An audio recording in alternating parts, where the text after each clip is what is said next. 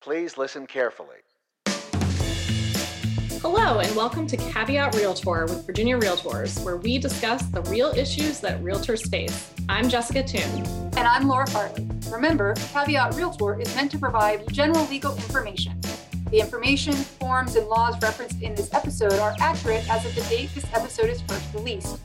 Nothing we discuss should be considered as legal representation or legal advice. Hi, Jessica.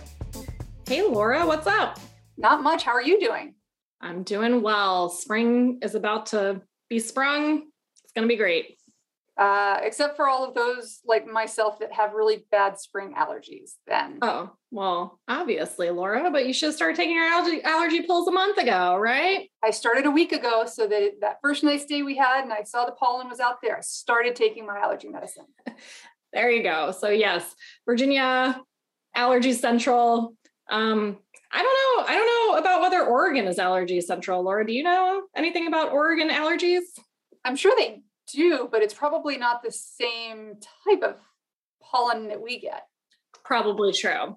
I think of it as being like all the evergreens up there, which you don't get pollen, but I'm sure that's completely wrong. Yeah.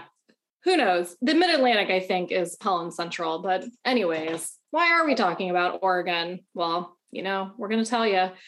By now, some of you may have heard about a case making its way through the court system in Oregon. And we wanted to take this episode to explain what the case is about, what's going on, and what this might mean for you. So there you go. That's that tie into Oregon. On March 3rd, the United States District Court for the District of Oregon issued a preliminary injunction. And some background about the case first. The state of Oregon passed a law that requires listing agents to reject, quote, any communication other than customary documents in a real estate transaction, including photographs provided by a buyer. So essentially, buyer love letters, no matter what they're called. The law says that this is, quote, to help a seller avoid selecting a buyer based on the buyer's race, color, religion, sex, sexual orientation, national origin, marital status, or familial status as prohibited by the Fair Housing Act. Now, the law does not define what customary documents are, but the Oregon Real Estate Commissioner wrote an article in a journal that said, quote, the agency interprets customary documents to mean disclosure forms, sales agreements, counteroffers, addenda, and reports. Love letters would not be considered customary documents. That same article goes on to say that additional customary documents could include lender pre approval letters for finance transactions, verification of funds for cash transactions. And interestingly, a listing agent may accept, quote, a cover letter written by a buyer's agent explaining the prospective buyer's interest in the property.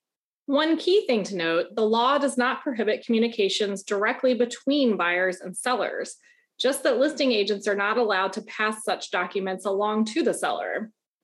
A real estate firm in Oregon filed a lawsuit challenging the law as a violation of First Amendment rights. As part of the lawsuit, the plaintiff asked for a preliminary injunction, essentially, that the court immediately stop the law from taking effect until there's a final decision. This initial decision was simply on that request for a preliminary injunction, which was granted. This means that the court determined that one, the brokerage was likely to succeed on the merits, and two, the firm was likely to suffer irreparable harm in the absence of preliminary relief. Three, the balance of equities tip in the firm's favor. And finally, an injunction is in the public interest. As of right now, this likely has very little impact on how you conduct business. This is a lawsuit that is about a specific law in Oregon, after all, which Virginia does not have. Plus, at this point, the judge has just said that it is likely that the firm will win and that there will be irreparable harm if the law is allowed to go forward. It was pretty easy for the firm to show irreparable harm because courts have held that the loss of First Amendment freedoms, even for a short period, is an irreparable harm. Even once this case is finally decided on its merits, this may still have a minimal impact on transactions in Virginia. Court decisions are only binding for the geographic area that are covered by that court. Both the district court where this case is being heard and the circuit court that would hear any appeals do not cover Virginia. It is true that many courts look to what other courts have decided when a similar issue comes up. Essentially, we're not reinventing the wheel here. So, if Virginia were to pass a similar law and it was challenged in a similar way, the district courts that cover Virginia would look to this case as one of many factors when deciding the case before it. We have a number of resources available on our website and Facebook page that talk about buyer love letters and the risks they pose. Even though there's nothing in Virginia that prohibits them, we would encourage you to talk to your broker and clients about the risks and benefits of buyer love letters. And as this case moves forward, we'll make sure to keep you all updated.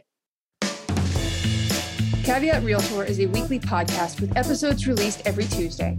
Our podcast is available for streaming through iTunes, Stitcher, Spotify, and Google Play. Subscribe to our podcast to get automatic updates when we have new episodes, and please rate us.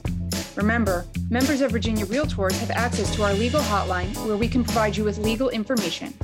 Although the members of this podcast are attorneys, the legal information in this program is not a substitute for personalized legal advice from an attorney licensed to practice in your jurisdiction.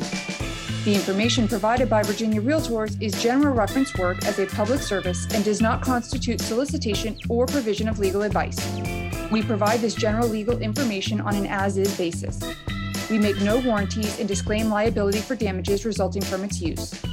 Legal advice must be tailored to the specific circumstances of each case, and laws are constantly changing.